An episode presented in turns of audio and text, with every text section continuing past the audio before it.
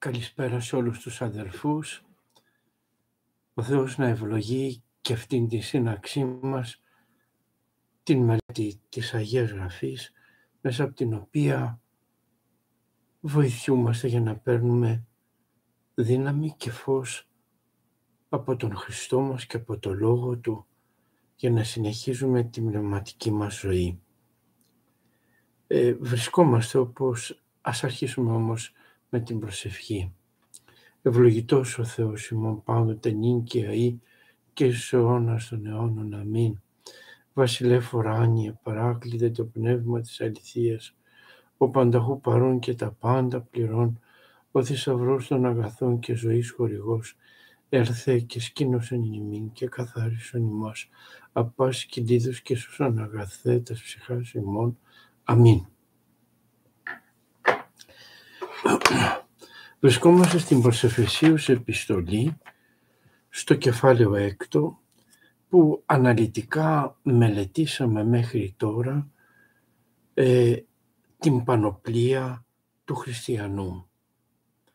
Επαναλαμβάνω, ο Απόστολος Παύλος βρισκόμενος στη φυλακή σε ένα σπίτι ιδιωτικό που νίκαιζε ο ίδιος, φυλασσόταν από ένα στρατιώτη και βλέποντας μια μέρα το στρατιώτη και την πανοπλία του, έρχεται και πνευματικά καταγράφει ποια είναι και η δικιά μας πανοπλία σαν χριστιανοί για να μπορέσουμε να πολεμήσουμε τις αρχές και τις εξουσίες του σκότους και τους κοσμοκράτορες τους σκότους, τον διάβολο, με όλο τον πειρασμό και την κακία που υπάρχει μέσα σε αυτόν τον κόσμο. Ντυθείτε είναι η παρόρμηση του Απόστολου Παύλου την πανοπλία του για να μπορέσετε να αντισταθείτε στις μεθοδίες του διαβόλου. Και περιγράφει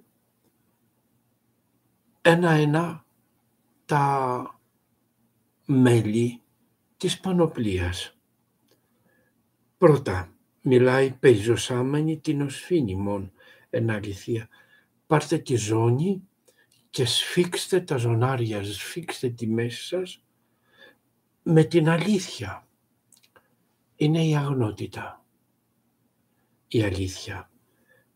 Πριν ξεκινήσεις να ντυθείς, είναι βασικό στον πνευματικό σου αγώνα, ντύσω την αγνότητα και απέναντι στην σαρκική πρόκληση αλλά και στις σχέσεις γενικότερα με τους άλλους ανθρώπους με την καθαρότητα της επικοινωνίας σου και την αληθινότητα τιμώντας τον σαν πρόσωπο Θεού και εικόνα Θεού. Μετά δείξου το θώρακα της δικαιοσύνης. Ο θώρακας της δικαιοσύνης, θυμάστε, είναι ο θώρακας της πίστεως και θυμηθείτε που είχαμε πει ότι μου λέει ο του Αγίου Ιακώβου μου λες ότι έχεις πίστη αλλά δείξε την πίστη σου από τα έργα σου. Η πίστη σε έναν άνθρωπο απέναντι στο Θεό, η δικαιοσύνη του απέναντι στο Θεό είναι τρία πράγματα. Είναι η αγάπη του πρακτικά απέναντι στους ανθρώπους. Δεύτερον, είναι η υπακοή του στο θέλημα του Θεού. Το θέλημά σου, Κύριε, είναι θέλημά μου. Εσύ που με προγραμματίζεις τη ζωή μου, εσύ με ορίζεις τη ζωή μου. Και το τρίτον, η μετάνοια και η σχέση της αγάπης του ανθρώπου με τον Θεό.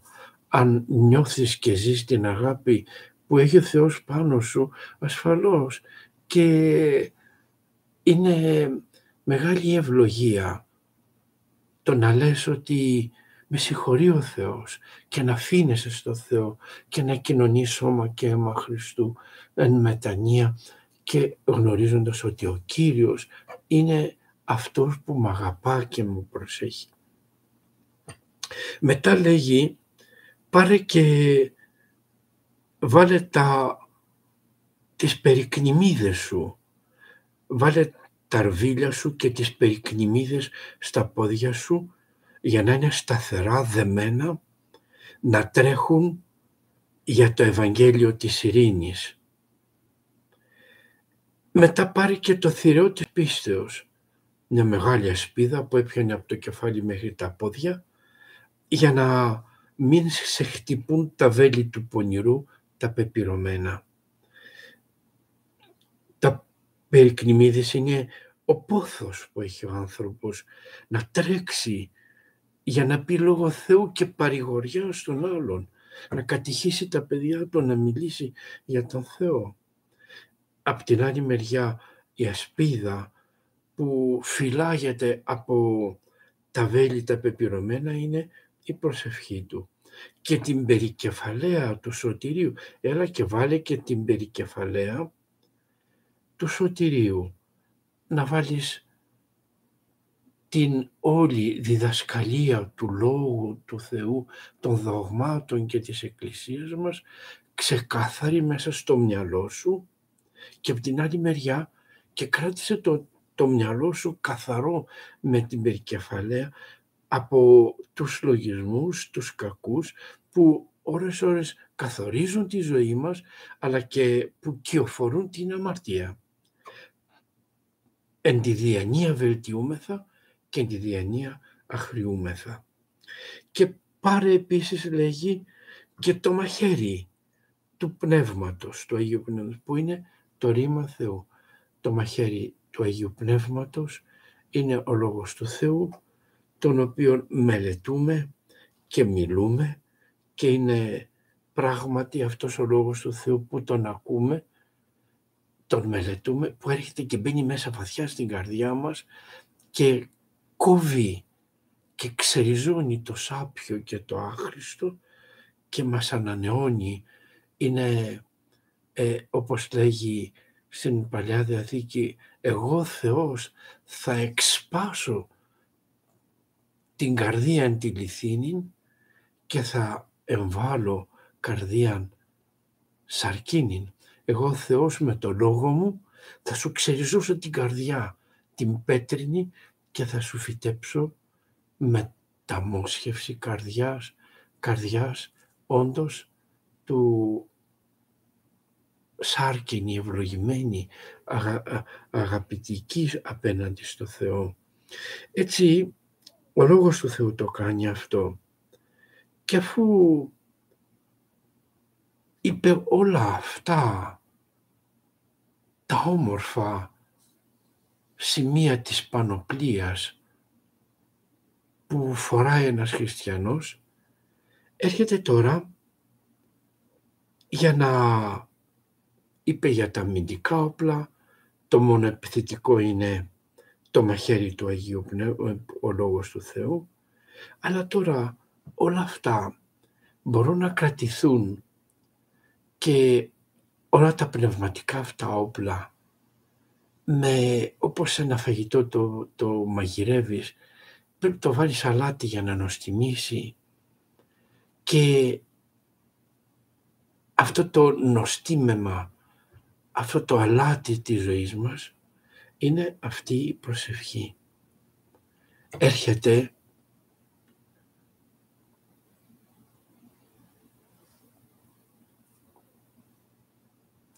έρχεται, συγγνώμη, έρχεται με τη χάρη του Θεού να μας πει ότι όλος ο αγώνας μας, όλος αυτός ο πόλεμος, όλος αυτός ο θώρακάς μας μπορεί να κρατηθεί και να μην σοριαστεί αν έχουμε την προσευχή.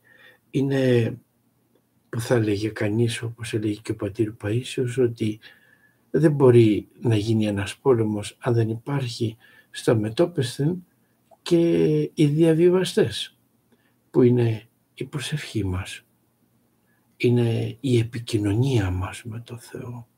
Αυτός μας κρατάει όλη αυτήν την πανοπλία στημένη, δεμένη πάνω μας για να πολεμούμε το διάβολο. Γι' αυτό και ολοκληρώνει όλη την πανοπλία με το λόγο του. Όλα αυτά διαπάσεις προσευχής και δεήσεως, προσευχόμενοι εν παντή καιρό εν πνεύματι και εις αυτό τούτο αγρυπνούντες εν πάση προσκαρτερήσει και δεήσει περί πάντων των Αγίων και υπερεμού ή να μη δοθεί λόγος εν ανοίξει του στόματός μου, εν παρησία γνωρίσε το μυστήριο του Ευαγγελίου.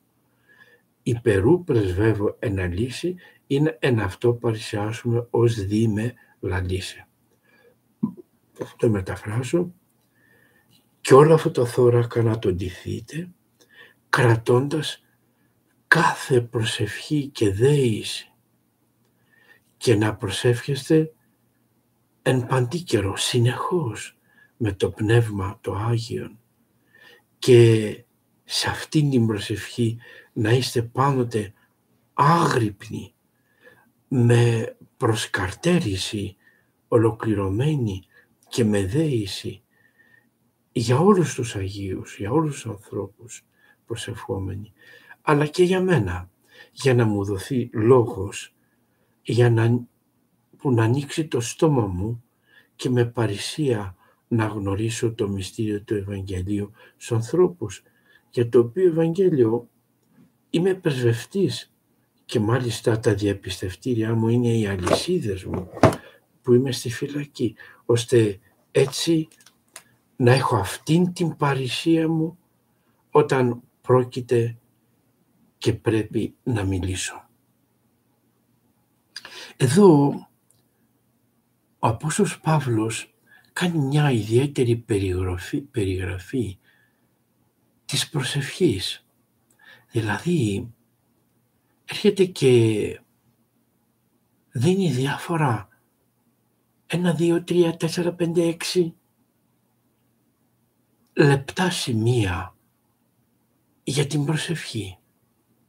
Αυτά θα δούμε ένα-ένα αδελφοί προς ωφέλειά μας, είναι αλήθεια. Λέει λοιπόν διαπάσεις προσευχής και δεήσεως. Δεν λέει διαπροσευχής και δεήσεως, διαπάσεις προσευχής. Αυτή η λέξη διαπάς με όλες τις προσευχές και τις δεήσεις. Δηλαδή να προσευχόμαστε με όλη αυτήν την ποικιλία των προσευχών, με κάθε είδους προσευχή.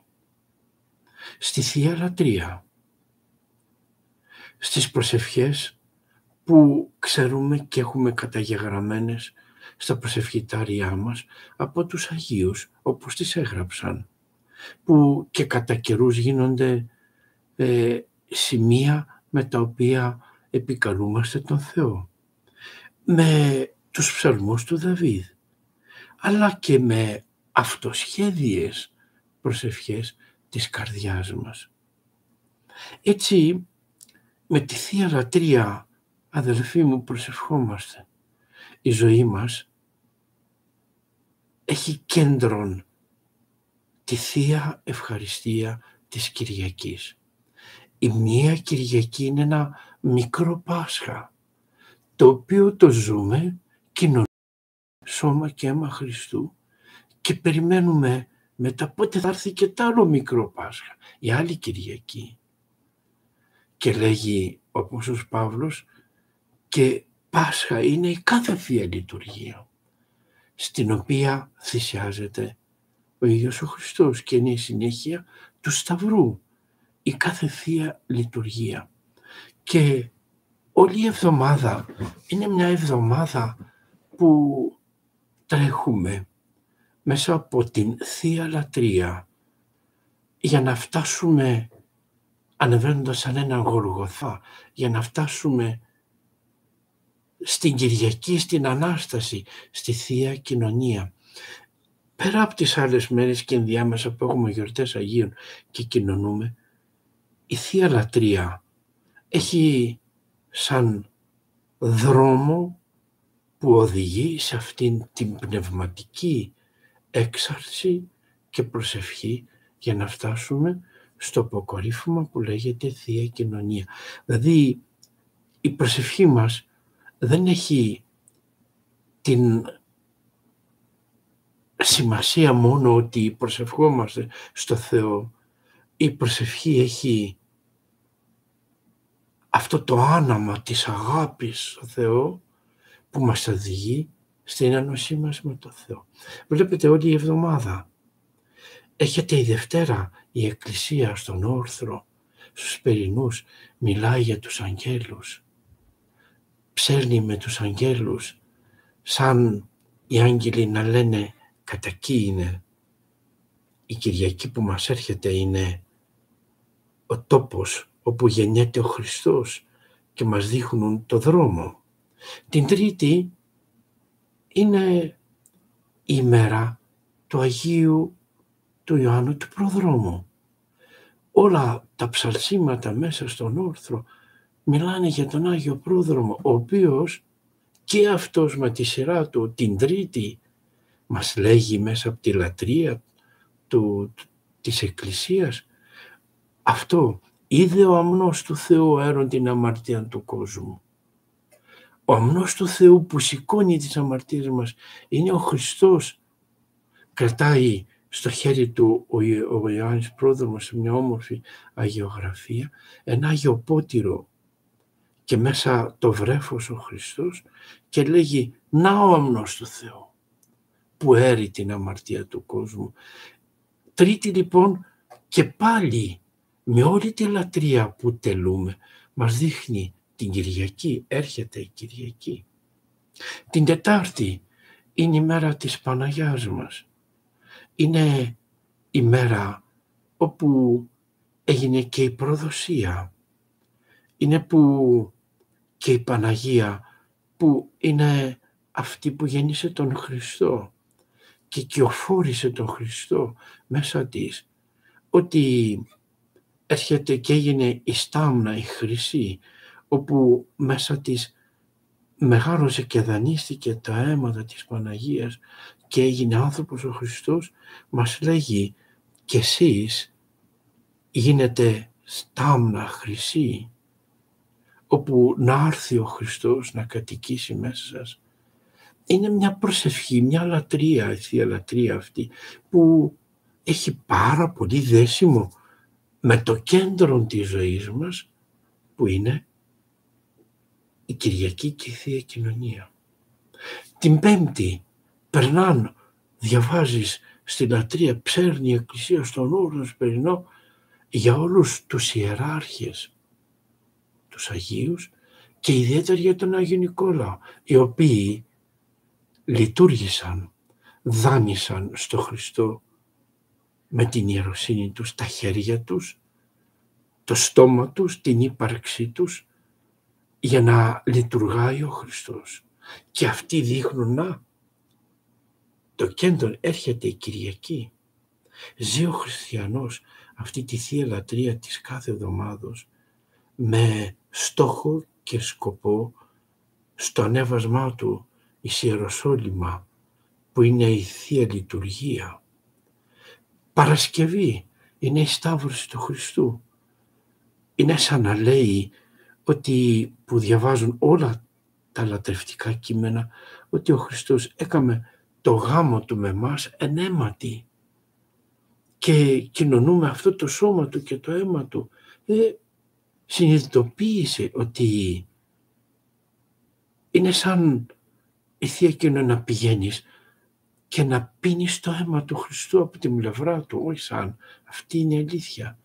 Και να κοινωνείς το σώμα και το αίμα του Χριστού, αυτό που σταυρώθηκε, που το είδαν οι ακτίνες και ντράπηκαν και έκλεισε ο ουρανός και έπεφτε το αίμα στη γη και σύστηκε ολόκληρη η γη.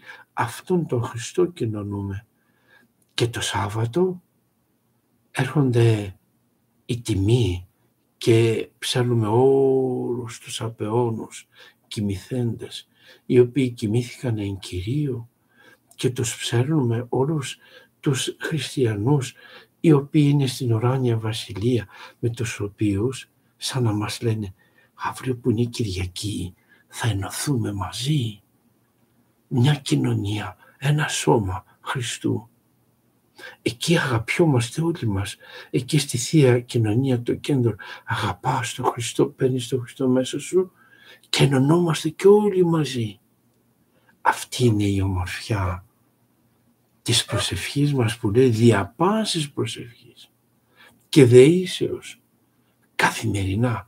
Μακάρι να μπορούσαμε αδελφοί σε κάθε εσπερινό να είμαστε εκεί στην εκκλησία, να ακούμε τα γράμματα, να προσευχόμαστε, να ζούμε τις κάθε μέρας την πρόοδο, το ανέβασμα, που όλοι αυτοί οι Άγιοι που κάθε μέρα που λατρεύουμε, που υμνούμε, μας δείχνουν το δρόμο για την Κυριακή. Έτσι είναι αυτό που λέει διαπάσεις λατρείας, διαπάσεις προσευχής και δείσεως. Όπως και με τις αυτοσχέδιες προσευχές που λέει η καρδιά μας, που δεν πάβει να προσεύχεται και μόνιμα μιλάει στο Θεό μέσα από τη γλυκιά αγάπη που έχει στον Κύριο. Σαν τον Απόστολο Παύλο που στη Μίλητο έβαλε όλους τους ιερείς και γονάτισαν και προσευχήθηκε αυτοσχέδια σαν στην Τύρο, στην Προκυμαία, εκεί στην Αμμουδιά, γονάτισε όλους τους χριστιανούς όπως ο Παύλος, λίγο πριν φύγει το πλοίο για το Ιερουσόλυμα και προσευχήθηκε μεταξύ μαζί με όλους και είπε τις αυτοσχέδιες της καρδιάς του προσευχές και τον αγκάλιασαν και τον καταφύλισαν λέγει έπεσαν στην, στο, στο, στην καρδιά του πάνω στην αγκάλη του και τον χαιρετούσαν γιατί ξέραν δεν πρόκειται να τον ξαναδούν φέντες τα γόνατα επί των Αγιαρών προσευξάμεθα όπως και ο Χριστός που στην μεταμόρφωση πήρε τους Αποστόλους κατηδία προσεύχεστε. Έτσι, αν μπορούσαμε θα πούμε, πέρα από την όμορφα οργανωμένη λατρεία του Θεού και την προσευχή του Θεού που η Εκκλησία μας έχει φτιάξει και εκτίσει. Παράλληλα, είναι μεγάλη υπόθεση η καρδιά μας να μιλάει. Κύριε, γλύκανε την καρδιά μου για να μπορώ να σου μιλάω πάντοτε.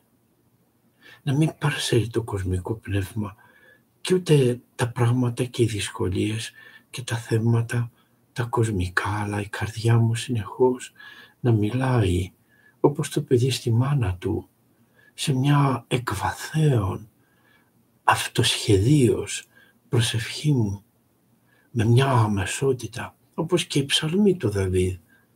Ήταν αυτοσχέδιες προσευχές του σε δύσκολες ώρες που περνούσε ή σε ευχάριστες ώρες που περνούσε όπως πολλές φορές το έχουμε πει. Να το πρώτο, γιατί λέει, περιγράφει την προσευχή, διαπάσεις προσευχής και δεήσεως. Μετά λέει παρακάτω, προσευχόμενοι εν παντή καιρό. Τι εννοεί με το να προσευχόμαστε εν παντή καιρό, σε κάθε καιρό; Εδώ οφείλουμε να το ερμηνεύσουμε ότι σε κάθε τι που συμβαίνει μέσα στην καρδιά μου, αλλά και πάντοτε, εν παντή καιρό αδιαλείπτος. Πάντοτε, συνεχώς αδιαλείπτος προσεύχεστε. Όχι μόνο όταν είμαι στην εκκλησία, όχι μόνο όταν γονατίζω το πρωί και το βράδυ και κάνω την προσευχή μου, αλλά μόνιμα. Στην καρδιά μου αυτοσχέδια, αλλά και με την εφούλα να λέγω Κύριε Σου Χριστέ ελεησόν με. Και όσες φορές μπορεί να μην το καταλαβαίνουν, να μην να ξαφεύγουμε, αλλά αυτή η επιμονή μας και η συνεχή μας προσευχή είναι αυτή που κινεί τον Θεό για να στέλνει τη χάρη Του. Αυτό που μετά είναι ο κόπος μας και η έμπονη προσπάθειά μας να λέμε την ευχούλα, να είμαστε σε σύνδεσμο, σε επικοινωνία με τον Χριστό. Τώρα πώς θα καρποφορήσει η προσευχή μας δεν είναι δικό μας. Θα το δώσει ο Θεός. Και θα δεις ότι μετά από μια προσπάθεια μόνιμα εμπαντή καιρό, πάντοτε είτε στη θάλασσα, είτε βροχή, είτε ε, περπατώντας, είτε κοιμόμενος, είτε ξαπλώντας, είτε στο κρεβάτι του πόνου, είτε στις δυσκολίες, είτε στα προβλήματα, είτε στη θλίψη, είτε στη χαρά. Λέγε, ναι, συνεχώς.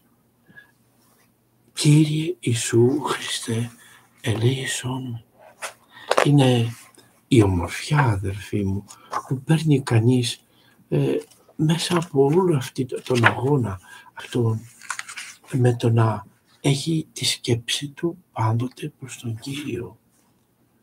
προς Κύριον εν το θλίβεσθέ με, εκέκραξα και εισήκουσα με. Πάντοτε στη θλίψη μου 119 ψαλμούς. Εκέκραξα, φώναξα, κράβγασα σε σένα και μ' άκουσες.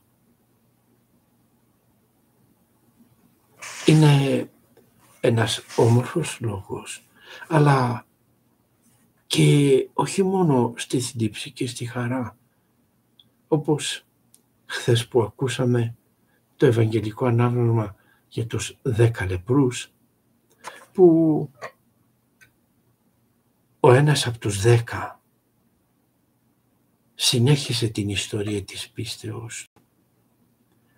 Όλοι είχαν μεγάλη πίστη και οι δέκα οι λεπροί στάθηκαν απέναντι από τον Χριστό και σαν σε λιτανία, σε προσευχή κραυγής και πόνου Κύριε Ιησού, Ιε του Δαβίδ, λέει σε μας. Τον ολογούσαν και τον ονόμαζαν Ιε του Δαβίδ, ως Ιησού, ως Μεσσία, με πίστη μέσα τους. Και ο Χριστός τους λυπήθηκε. Δεν τους λέει θεραπευθείτε, γίνετε καλά. Πάτε να δείξετε τον εαυτό σας στους ιερείς ότι γίνατε καλά. Αυτοί το πίστεψαν το Λόγο του Θεού. Να, η ιστορία της πίστεως. Έτρεχαν στο δρόμο καθώς πήγαιναν με πίστη στο ναό για να πάρουν τα πιστοποιητικά, έγιναν καλά, αποκαταστάθηκαν τα μέλη τους, οι μύτες τους, τα αυτιά τους, το, το σώμα τους, τα δάχτυλά τους. Και ακόμα πιο πολύ χαιρόταν και χορμποδούσαν και έτρεχαν. Εδώ όμως, στους εννιά σταμάτησε η ιστορία της πίστεώς του. Ο ένας συνέχισε την ιστορία της πίστεώς του. Γυρίζει, λέει, μα πού θα τον βρω εγώ αυτόν, πρέπει να τον ευχαριστήσω τον Χριστό. Και τρέχει γιατί και ήταν και Σαμαρίτης, τον τους θεωρούσαν αλλοεθνείς, αλλά είχε καρδιά. Πολλές φορές παρεξηγούμε ανθρώπους, αλλά και μπορεί να είναι μέσα στην αμαρτία, αλλά αυτοί μπορεί να έχουν πιο όμορφη καρδιά, σαν την πόρνη, που να αγαπάει τον Χριστό. Γυρίζει λοιπόν ο Σαμαρίτης τρέχοντας, μην τον χάσει. Πέφτει κατά γης και τον ευχαριστούσε με τα δακρύο, με τα φωνής μεγάλης. Και γυρίζει ο Χριστός και του λέει καλά η άλλη εννιά που είναι, μόνο ένας έγινε καλά. Αυτός δεν κατακρίνει τους άλλους. Είναι γεμάτος από χαρά και αγάπη και ευχαριστία στον Χριστό. Και τότε ακούει το Λόγο του Χριστού που λέγει «Η γάρ πίστη σου σε σοκέσε, είπα για η Σιρήνη». Μόνο γι' αυτόν είπε ότι η ιστορία της πίστεώς του συνεχίστηκε και η σωτηρία του είναι πραγματικότητα γιατί μετά την Ανάσταση του Χριστού δεν γνωρίζουμε αλλά σίγουρα ήταν ένας πιστός χριστιανός στην Εκκλησία του Χριστού, ακούγοντας και κουβαλώντας αυτόν τον έπαινο και την ευλογία του Χριστού, ότι είσαι σεσωσμένος για την πίστη σου. Πού ολοκληρώθηκε η πίστη του, πού η ιστορία της πίστεως του συνεχίστηκε, στην ευχαριστία της, στην προσευχή της ευχαριστίας. Γι' αυτό μην ξεχνάμε μόνο να είμαστε ζητιάνοι, ζήτουλοι, ζήτουλε, αλλά και ευχάριστοι απέναντι στο Θεό. Έτσι προσευχόμενοι παντή καιρό, ναι και στις χαρές μας και σε ευλογίες που μας δίνει ο Χριστός. Αλλά όχι μόνο στη θλίψη, όχι μόνο στη χαρά, αλλά και στην ώρα του πειρασμού. Είναι που η προσευχή είναι αυτή που πραγματικά μας φυλάγει και εκείνος που ξέρει να προσεύχεται. Προλαμβάνει τον πειρασμό όπως λέει ο Ρωσός, αυτός που είναι άνθρωπος προσευχής.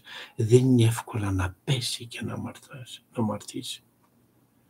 Γι' αυτό και στα μάτια είναι αυτή ο πειρασμός ο μεγάλος, ο βρώμικος με τον οποίο μπορούμε να τον διώξουμε προσευχόμενοι. Λέγει ο Ρωσοσόστομος, ο Δαβίδ δεν είδε μόνο τη μορφή της γυναίκας, αλλά προσιλώθηκε στο να βλέπει επίμονα το κάλος της. Έπηξε το βλέμμα του στο σώμα της, βάπτισε τις κόρες των ματιών του μέσα στο γυμνό θέαμα. Δεν είχε πλέον τα μάτια του ως κόρες καθαρές, αλλά ως πόρνες. Τόσο μεγάλο κακό είναι η ορμή της επιθυμίας του βλέμματος. Αν τα αφήσεις, αχαλήνατο. Η προσευχή είναι αυτή που μας κρατά τα μάτια μας καθάρια. Απόστρεψον τους οφθαλμούς μου, Κύριε, του μη ειδήν ματαιότητα. Διότι ο θάνατος της αμαρτίας ανεβαίνει, όπως λέγει ο προφήτης Ερεμίας, δια των θηρίδων. Όπως από τα παράθυρα μπαίνουν οι κλέφτες, έτσι και η αμαρτία μπαίνει μέσα μας, μέσα από τα μάτια μας που είναι τα παράθυρα της ψυχής μας και στους λογισμούς που μας χορεύει ώρες ώρες σαν τα, σε ταψί ο διάολος που η φθορά και η πορνεία γίνεται μέσα στη σκέψη μας και μετά πρακτικά γι' αυτό και οι λογισμοί είναι κάτι που πρέπει να το παλεύει. Και όπως έλεγε ο Άσιος Ιωάννης ο Κολοβός ότι όταν πλησιάζουν οι πειρασμοί κάνω αυτό που θα έκανε κάποιος βλέποντας μια αρκούδα. Τι κάνω, αναβαίνω στο δέντρο της προσευχής. Τελείως απόσφατε τον πειρασμό με την μάχαιρα της προσευχής. Κατάσφαξε τον πειρασμό με το μαχαίρι της προσευχής. Ιησού ονόματι μάσιζε πολεμίους. Έτσι, Ιε του Θεού, ελέησον με και βοήθησον με την ασθενεία μου. Σήκωσε τα χέρια σου την ώρα που υπάρχει δυσκολία εν παντή καιρό, σε δύσκολο καιρό που έχεις τρικυμία και πες Θεέ μου συγχώραμε. Στο γεροντικό διαβάζουν πως ένας μοναχός που πολεμούνταν επίμονα από το διάβολο με σαρκικούς λογισμούς, αυτός ορμούσε στο δαίμονα και του έλεγε σκληρά «Είπαγε στο σκότος το εξώτερο σατανά, δεν το ξέρεις πως παρόλο που είμαι ανάξιος, μέλη Χριστού βαστάζω». Μεγάλη σκέψη. Και αμέσως σταματούσε η πύρωση. Όπως ακριβώς φυσάς στο λιχνάρι και αμέσως σβήνει. Αυτό τον έκανε να θαυμάζει και να δοξάζει τον Θεό. Μα κοινωνούμε σώμα και αίμα Χριστού. Είμαστε μέλη Χριστού. Πώς το βλέμμα μου θα το κάνω και τη σκέψη μου μέλη, βρώμικο, βρώμικο μέλος. Μέλη Χριστού βαστάζω, φύγε διάβολε. Αυτή είναι η προσευχή. Έπειτα λένε για τη γερόντισσα Σάρα ότι έμεινε 13 χρόνια να πολεμεί δυνατά από το δαίμονα της πορνείας και ποτέ δεν παρακάλεσε να φύγει ο πόλεμος αλλά μόνο έλεγε «Κύριε δώσ' μου δύναμη». Μια μέρα που την πολεμούσε το πάθος ανέβη στο δωμάτιό της να προσευχηθεί. Τότε της φανερώθηκε το πνεύμα του διαβόλου και της είπε «Συ με νίκησες, Σάρα». Τότε εκείνη το αποκρίθηκε «Εγώ» δεν σε νίκησα, αλλά ο δεσπότης μου ο Χριστός. Έτσι σκύβουμε και προσκυνούμε τον Χριστό και παίρνουμε προσευχή. Με την προσευχή τη δύναμη. Αυτό σημαίνει προσευχόμενοι εν παντή καιρό. Όμως συνεχίζει την περιγραφή της προσευχής. Δέστε κάθε λέξη πόσο όμορφα εδώ ο Απόστολος Παύλος τα περιγράφει και λέγει «Εν πνεύματι ευγή Αγίο προσευχόμενη». Εν πνεύματι. Μέσα μας έχουμε τον μεγάλο ένικο που λέγεται το Πνεύμα το Άγιο, το οποίο έρχεται και κατοικεί μέσα μας την ώρα του βαπτίσματος με το μυστήριο του χρήσματος. Αυτό που ενικεί μέσα μας το Πνεύμα το Άγιο μας κατευθύνει τις προσευχές μας. Και όπως λέγει ο Πόσος Παύλος στην Προσγαλάτας, ότι δε εστέ ή εξαπέστειλε ο Θεός το πνεύμα του Υιού αυτού εις τας καρδίες ημών κράζων αβά ο πατήρ. Πάντα χορηγεί το πνεύμα το Άγιο. Είναι αυτός ο Θεός μέσα μας που μας μιλάει και μας βοηθάει και κινεί την καρδιά μας στην προσευχή. Προσευχή, λέγει ο Άγιος Χρυσόστομος, μην νομίσεις ότι είναι λόγια. Πόθος στον Θεό είναι. Αγάπη ανεκλάλητη που δεν επιτελείται από ανθρώπους, αλλά που ενεργείται από τη Θεία Χάρη, από το Πνεύμα το Άγιο που ζει μέσα μας και την οποία λέγει ο Απόστολος Παύλος το να προσευχηθούμε όπως πρέπει δεν το γνωρίζουμε αλλά αυτό το Πνεύμα το Άγιο μας χαριτώνει με στεναγμούς αλλά λύτους. Αυτήν την ευχή όταν σε κάποιον την χαρίσει ο Κύριος είναι πλούτος αναφέρετος και τροφή ουράνια και χορταίνει την ψυχή. Και αυτός που θα την γευθεί αποκτά θεϊκό έρωτα ακατάπαυστο προς τον Κύριο σαν φωτιά δυνατή που καίει την καρδιά του.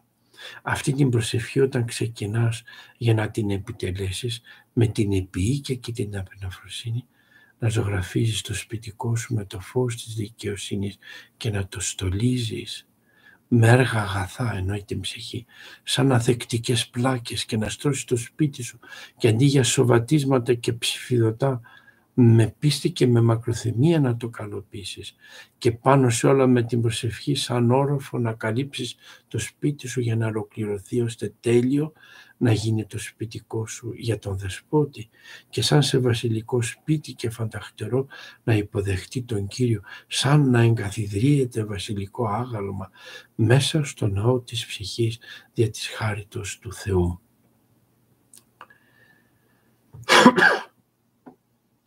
Έτσι ταπεινά λέγει ο άνθρωπος. Το πώς να προσευχηθώ λέγει σε μια ευχή στον όρθρο. Δεν γνωρίζω Κύριε αν εσύ δεν με καθοδηγείς με το Πνεύμα σου το Άγιο. Ταπεινά συναισθανόμαστε και λέμε ότι το να προσευχηθούμε είναι δώρο Θεού. Έλα Κύριε, επισκέψη μου, μάθε μου πώς να προσεύχουμε. Υπερόν δει και, και πώς δει. Δεν είναι οι τυπικότητες. Έκανα τον κανόνα μου, έκανα το τυπικό μου. Άμα λείπει η καρδιά, που την καρδιά την καίει το Πνεύμα το Άγιο, είναι που να τα λες με τα χείλη σου και η καρδιά σου να είναι πολύ μακριά. Είναι πως το Πνεύμα το Άγιο το παρακαλούμε Κύριε επισυνάγαγε το δεσκορπισμένο μου νου, φώτισε μου το σκότος και μάθε μου να, πώς να προσεύχουμε, δείξε μου. Τώρα που μερικές φορές λέμε και πολλές φορές είμαι σαν το χωράφι το άνυδρο, το ξερό χωράφι που δεν έχει βρέξει, μπαΐρι, πέτρες μέσα μου. Και να πάω να προσευχηθώ και είναι σαν να καίω στην καρδιά μου πέτρινο θυμίαμα. Πού είναι η καρδιά, η βοδία μου, οι προσευχές μου. Όπως ο Παύλος, πολύ όμορφο μας λέει, λυπάται το Πνεύμα το Άγιο και μαζεύεται. Όταν εμείς το μυαλό μας το έχουμε στα, στους πειρασμούς τους αρχικούς και τους βρώμικους.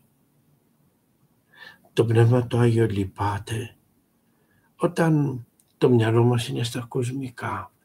Πώς να ντυθούμε, τι να φάμε, τι να πιούμε, πώς να είμαστε έτσι με μια ωρεοπάθεια και με μια αγαπητικότητα στον κόσμο, πώς να φαντάξουμε, χωρίς ταπείνωση. Λυπάται το Πνεύμα το Άγιον τρίτον όταν τρογόμαστε μεταξύ μας και δεν παλεύουμε να κρατήσουμε την τυρήν, την ενότητα του Πνεύματος, να έχουμε ενότητα μεταξύ μας, με μια ομόνια, ομογνωμούντες.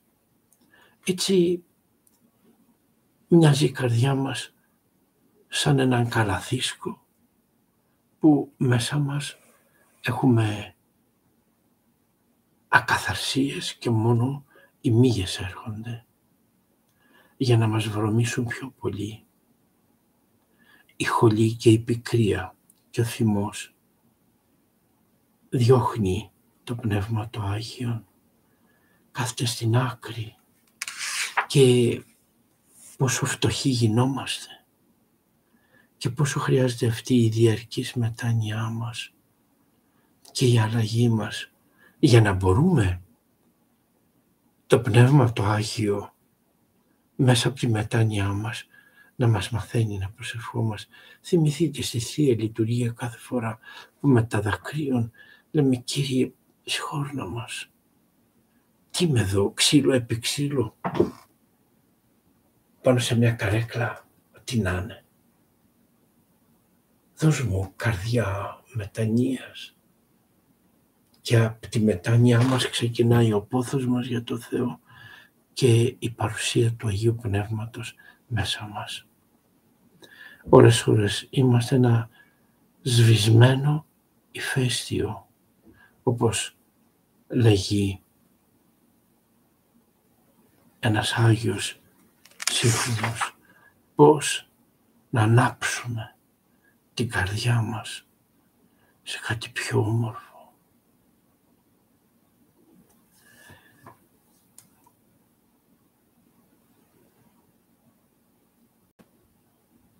Σβησμένο ηφαίστειο.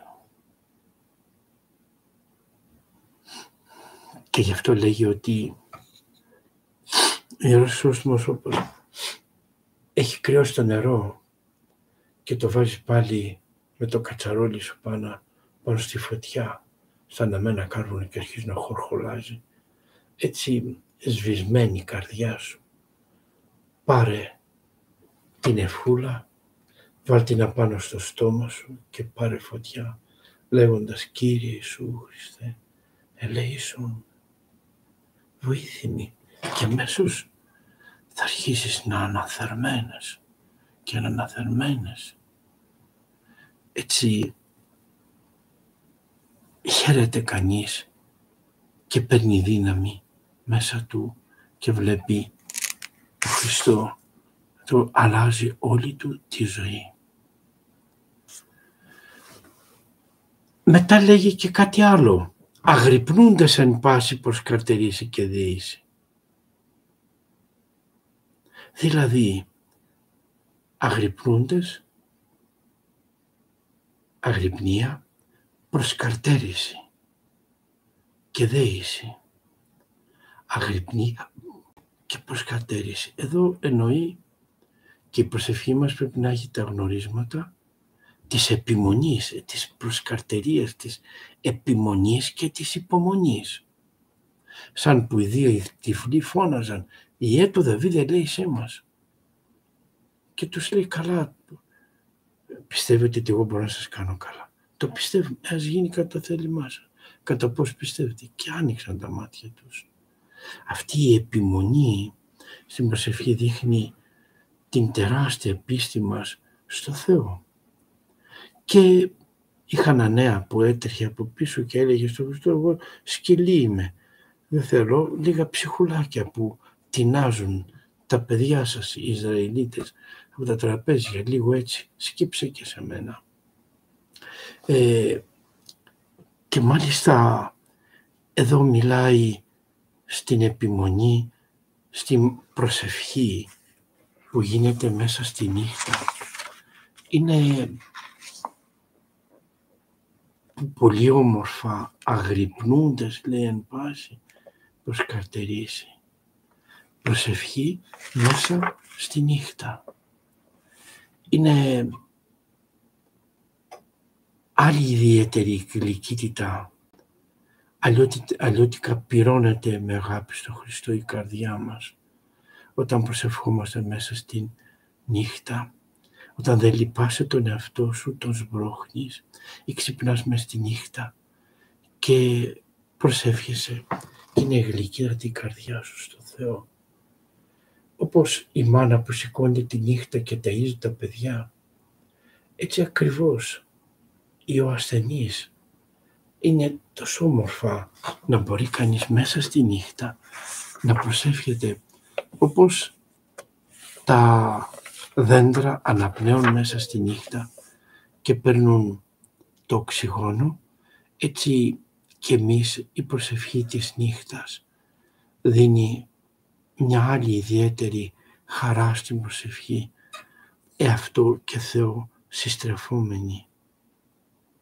Είναι που οι αγρυπνίες μέσα στις ενορίες δίνουν μια άλλη χαρά και κατάνοιξη μέσα στις καρδιές μας. Σαν τον Απόστολο Παύλο και Σίλα που τους πέταξαν στη φυλακή των Φιλίππων, τους δέσανε στο ξύλο και αυτή μέσα στη νύχτα προσευχόταν.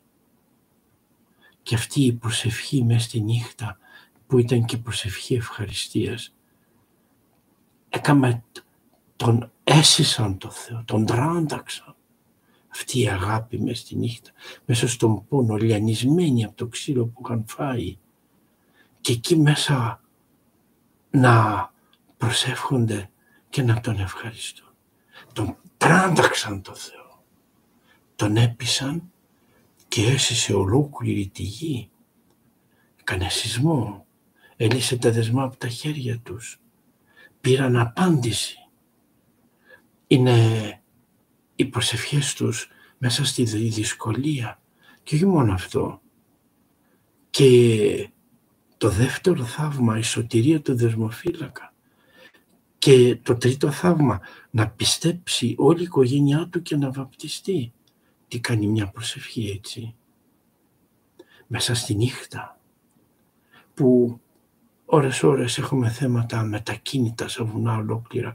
Μες στη νύχτα αν έχω καρδιά, αν έχεις καρδιά και δεν λυπάσαι τον εαυτό σου, τότε βρίσκεις πραγματικά την προσευχή σου και παρακαλείς το Θεό αυτό που θέλεις να είσαι στο θέλημά Του, να γίνει το θέλημά Του, όσο κι αν οι άλλοι σου πάνε κόντρα και βλέπεις τη δυσκολία. Ας σηκωνόμαστε μέσα στη νύχτα, λέγει ο Άγιος Χρυσόστομος, και αν δεν κάνεις πολλές προσευχές, κάνε τουλάχιστον μία με κατάνοιξη. Και αυτό είναι αρκετό. Δεν σου ζητάω κάτι παραπάνω. Και αν δεν είναι στα μεσάνυχτα, έστω και στις πρωινές ώρες. Απόδειξε με, με την ιερή αυτή σου συνήθεια ότι η νύχτα δεν πλάστηκε από το δημιουργό μονάχα για το σώμα, αλλά και για την ψυχή. Μην ανεχθείς να περάσει η νύχτα μέσα σε αργία χωρίς προσευχή αλλά απόδωσε το χρέος της ευγνωμοσύνης σου στο Δεσπότη Χριστό και με τον τρόπο αυτό. Και για να πω ακριβέστερα, όλη η ευχαριστία σου τελικά πάλι σε σένα καταλήγει σαν ευλογία.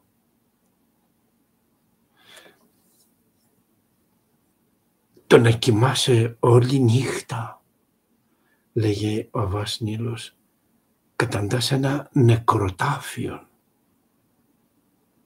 δεν θα πεις ζωντανό άνθρωπο αυτόν, αλλά νεκροτάφιον.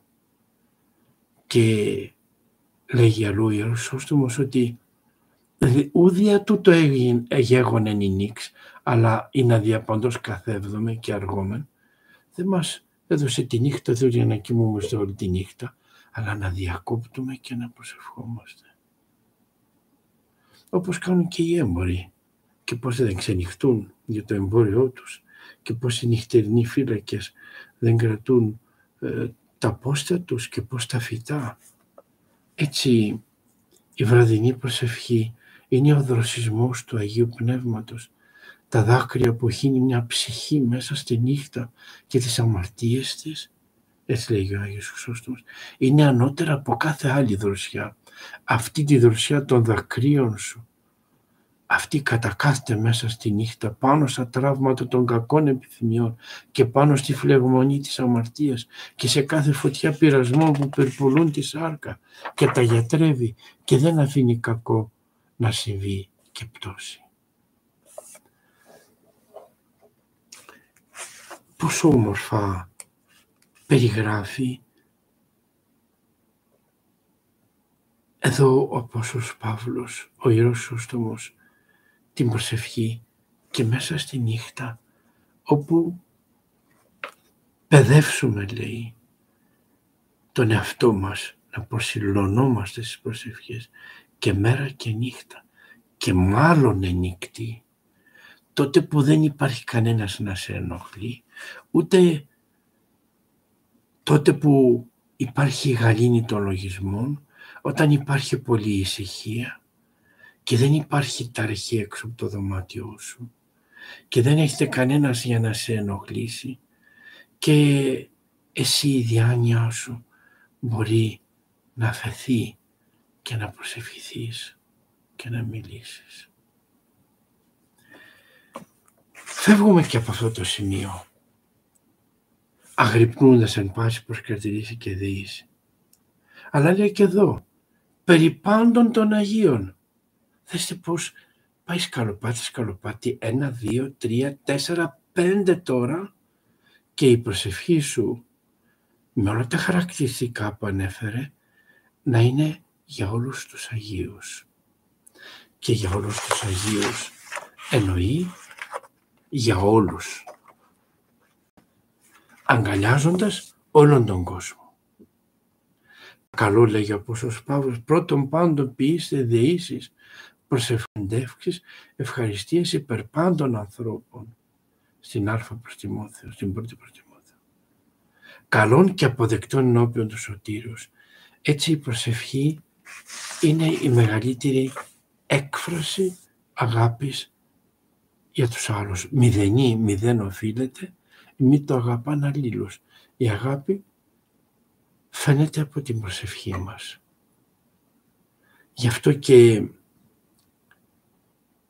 προσευχόμαστε για τους αμαρτωλούς, για τους πιστούς, για τους εχθρούς μας, αν μπορούμε να τους πούμε εχθρούς, για τους πονεμένους, για τους άρχοντες, για τους ιερείς μας, για τους επισκόπους μας, περί πάντων των Αγίων.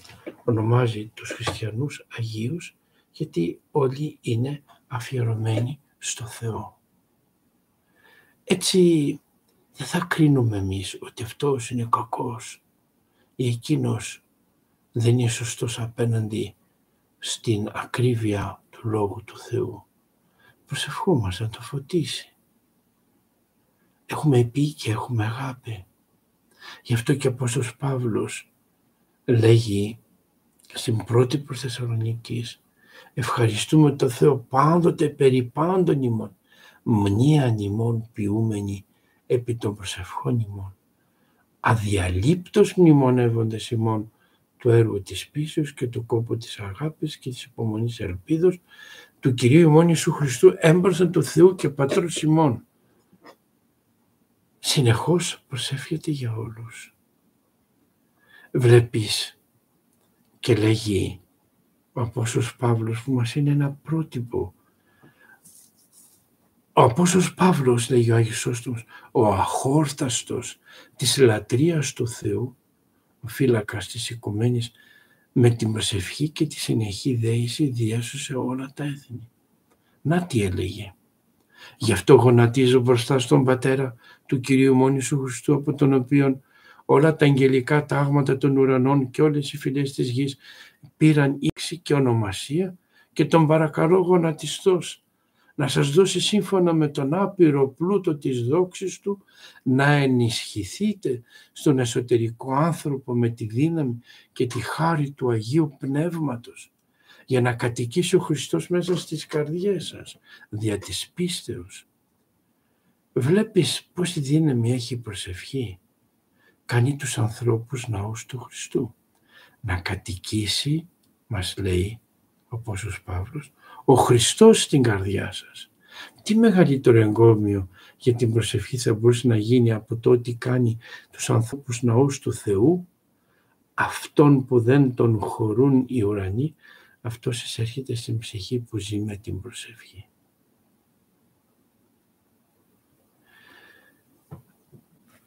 Και εμπιστεύθηκε ο Απόστος Παύλος όλους τους χριστιανούς στην προσευχή του. Με την προσευχή συγκλώνησε το δεσμοτήριο της, στη Μακεδονία και έσπασε σαν λιοντάρι τα δεσμά. Με την προσευχή των φύλακα του δεσμοτηρίου ελευθέρωσε από την πλάνη, όπως έλεγα και πριν. Και όπως για το σώμα ο ήλιος είναι το φως που το φωτίζει και το οδηγεί, έτσι είναι και η προσευχή στην ψυχή του ανθρώπου. Αν στον τυφλό είναι τόσο μεγάλη ζημιά να μην βλέπει τον ήλιο, πόσο μεγάλη ζημιά είναι στον χριστιανό το να μην προσεύχεται συνεχώς και με την προσευχή του να βάζει μέσα στην ψυχή του το φως του Χριστού και το φως του Χριστού με την προσευχή του σε όλους τους ανθρώπους για τους οποίους μιλάει. Και τελειώνει με μια άλλη έκτη παράμετρο για την προσευχή ο Απόστος Παύλος, λέγοντας και προσεύχεστε υπέρ πάντων των Αγίων και συμπληρώνει και υπέρ εμού. Τόσο ταπεινά ένιωθε. Ήθελε να είναι οι συμπαραστάτες του. Και γιατί πράγμα να προσευχηθούν για αυτόν. Συνήθως για δύο λόγους τους παρακαλεί να προσεύχονται για αυτόν. Για να του δοθεί λόγος να ανοίξει το στόμα του να μιλάει για το Θεό. Και δεύτερον, για να γνωρίσει εμπαρισία το μυστήριο του Ευαγγελίου και δεύτερον να το φυλάξει ο Θεός από τους κακούς ανθρώπους. Έτσι εδώ χρέος στην προσευχή όλων μας είναι το να προσευχόμαστε για τους πνευματικούς, για τους ιερείς, ένα χρέος ανεξόφλητο, το οποίο ξεκινάει σαν προσταγή, σαν απέτηση από τον ίδιο τον Απόστολο Παύλο. Και λέγει, αδελφοί προσεύχεστε και υπερημών σε όλα, σε όλες τις επιστολές του, ο Απόστολος Παύλος. Βλέποντας ταπεινά τον εαυτό του και την αδυναμία του. Νιώθει ότι δεν παλεύει σαν έργο Θεού μόνος του, αλλά συνεργάζεται με τους αδερφούς. Αν ένας ιερέας δεν μπορεί να τελέσει τη Θεία Λειτουργία μόνος του, αλλά πρέπει να είναι και ο λαός του Θεού.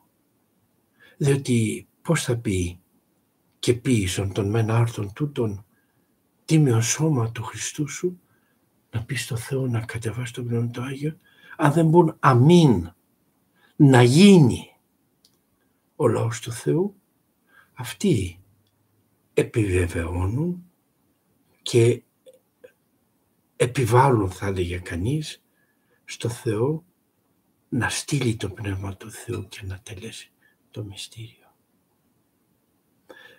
Έτσι αυτός που έκανε θαύματα σαν αετός που έτρεχε σε όλη την οικουμένη. αυτός ζητούσε ενίσχυση από τις προσευχές των χριστιανών. Ο του θαύματος, ο της ταπείνωσής του προσεύχεστε υπέρ μου. Και την προσευχή προσκαρτερείται. Γρηγορούνται σε αυτή εν ευχαριστία. Προσευχόμενοι άμα και περί Έτσι σε όλα τα σημεία του ο Απόστολος Παύλος των επιστολών του ζητάει τις προσευχές.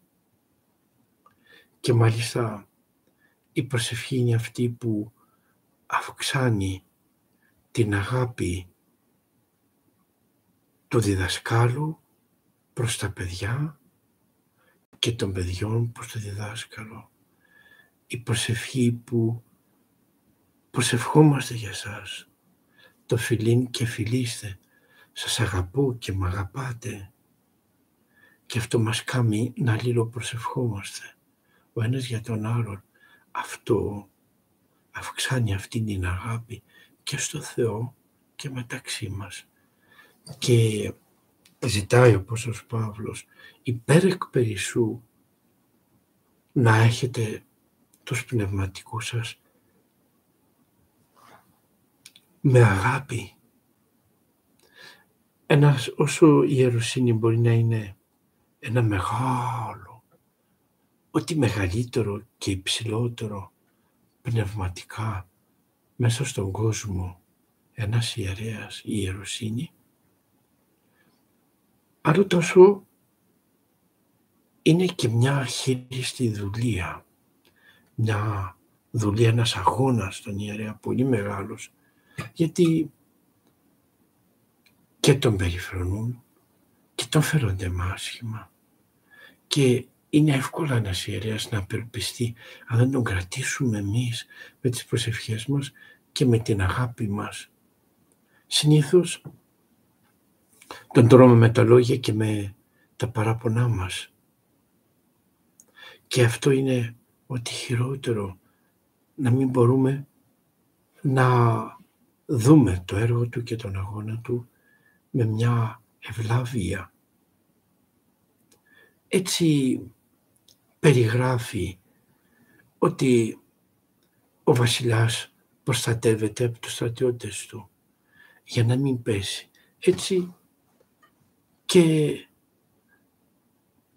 ο Δαβίδ όταν ήταν στον πόλεμο έλεγαν τον, λιχ, το λιχνάρι του Ισραήλ να προσέξουμε να μην μας τον ρίξει ο εχθρός και τον σκοτώσει και τον φύλαγαν και με τα σπαθιά τους και με τις, τους, με τις ε, ασπίδες των. Και ο Μωυσής έκαμε πόλεμο με τους Αμαλικίτες, αυτός ήταν πάνω στο βουνό και προσευχόταν. Και όταν τα χέρια του κουράστηκαν, ήρθαν και του κρατούσαν τα χέρια ψηλά για να προσεύχεται, για να μπορέσουν να νικήσουν τελειωτικά τους Αμαλικίτες. Γιατί όταν κουραζόταν και έπεφταν, νικιόνταν οι Ισραηλίτες.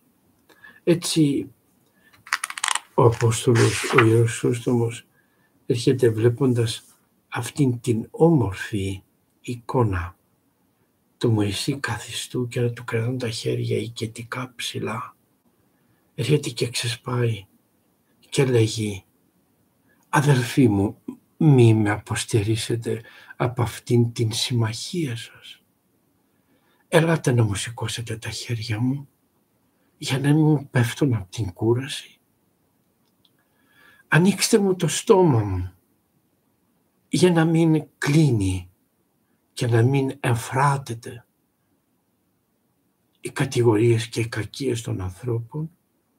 Παρακαλείτε τον Θεό. Παρακαλείτε για αυτό το πράγμα. Τι όμορφες έτσι σκέψεις και λόγια μη δει τη συμμαχία ημάς αποστηρίσετε ταύτης ανορθώσετε τα σχήρα ημίν ή να μη εκλείονται. Ανοίξετε το στόμα ημίν ή να μη εμφράτητε. Παρακαλείτε τον Θεόν παρακαλείτε δια τούτο. Είναι μια προσευχή που κάθε ιερέας έρχεται και λέγει και παρακαλεί τους ανθρώπους για να τον συμπαραστέκονται και να τον βοηθούν. Είδαμε, για να μην παρατείνω πλέον το Λόγο του Θεού, η προσευχή που είχε τα σκαλοπάτια της πρώτη, διαπάσεις και δεήσεως ευχόμενοι εν παντή καιρό, παντού και σε όποια κατάσταση εσωτερική υπάρχει.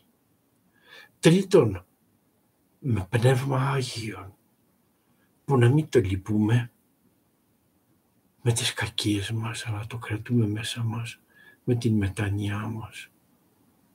Τέταρτον, με αγρυπνία, με προσευχή μέσα στη νύχτα, με προσκαρτέρηση, γιατί ακούει ο Θεός τις νεκτερινές προσευχές μας. Πέμπτον, για όλους τους Αγίους, για όλους τους ανθρώπους, μικρούς και μεγάλους, χωρίς να κάνουμε εξαιρέσεις. Έκτο και για τους ιερείς μας, για να τους δίνει λόγο ο Θεός στο στόμα τους και να τους κρατήσει μακριά από τα βέλη των κακιών των ανθρώπων.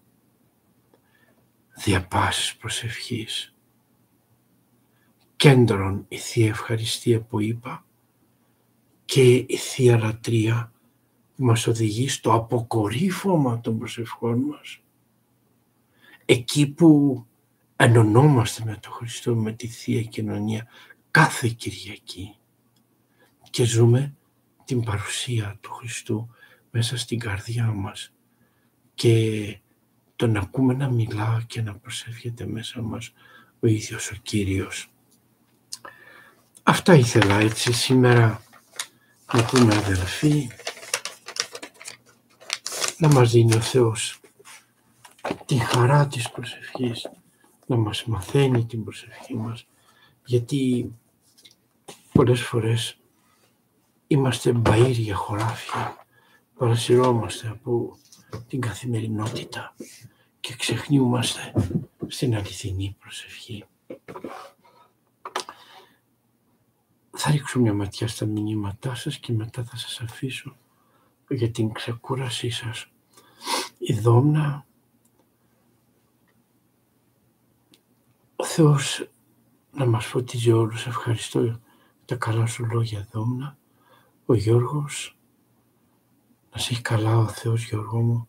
Χαίρομαι που ανταμώνουμε εδώ, πως θα χαρώ κάποια μέρα να ανταμώσουμε και πρόσωπο με πρόσωπο. Η Δήμητρα, ευχαριστούμε, η Ευδοξία, να μας ευλογεί. Ευχαριστώ για τα καλά σου λόγια, ο Δημήτρης, η Αθηνά, η Άννα, η Άννα πάλι από Θεσσαλονίκη, ο Γιώργος, Θεός να σας ευλογεί. Η Σοφία, η Χριστίνα, χαίρε αδερφούλα μου να σε ευλογεί ο Θεός και να χαρείτε έτσι με επίσκεψη Θεού. Καλακλέω, Θεός ευλογεί, η Κατερίνα,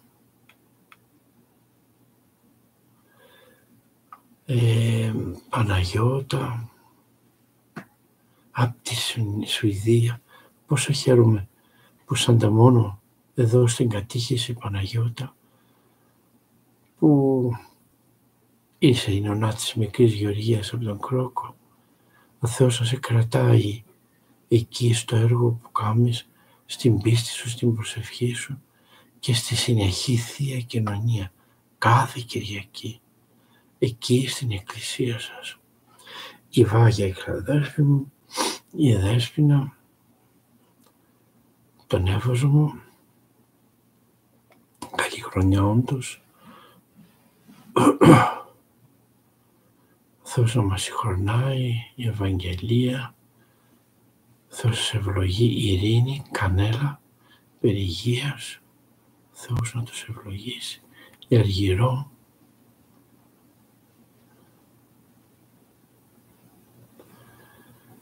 η Βασιλική, η Δέσποινα, η Αναστασία,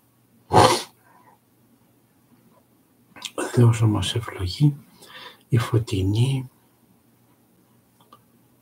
από τη Βέρεια να είσαι καλά Φωτεινή, να έχεις πάντα μεγάλη καρδιά αγάπης σε όλους και ανοιχτά τα χέρια σου για τους φτωχούς, όπως έτσι είναι η καρδιά σου. Ο Χριστός εγκεφαλονιά,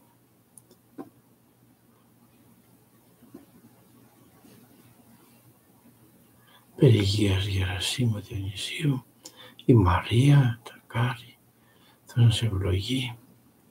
Ευχαριστώ για τις προσευχές σας. Ο Στέφανος, το Λονδίνο, η Αναστασία, ο Πάρης, η Μαρία, η Χριστίνα, από Κοζάνη, η Κέτη. Ευχαριστώ πολύ για την αγάπη σας και εργασία.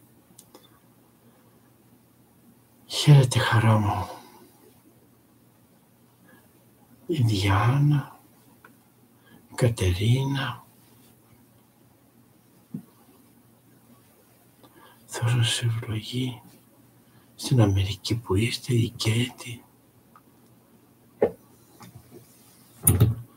Ευχαριστώ για τις προσευχές σας, η Βούλα, περιγείας.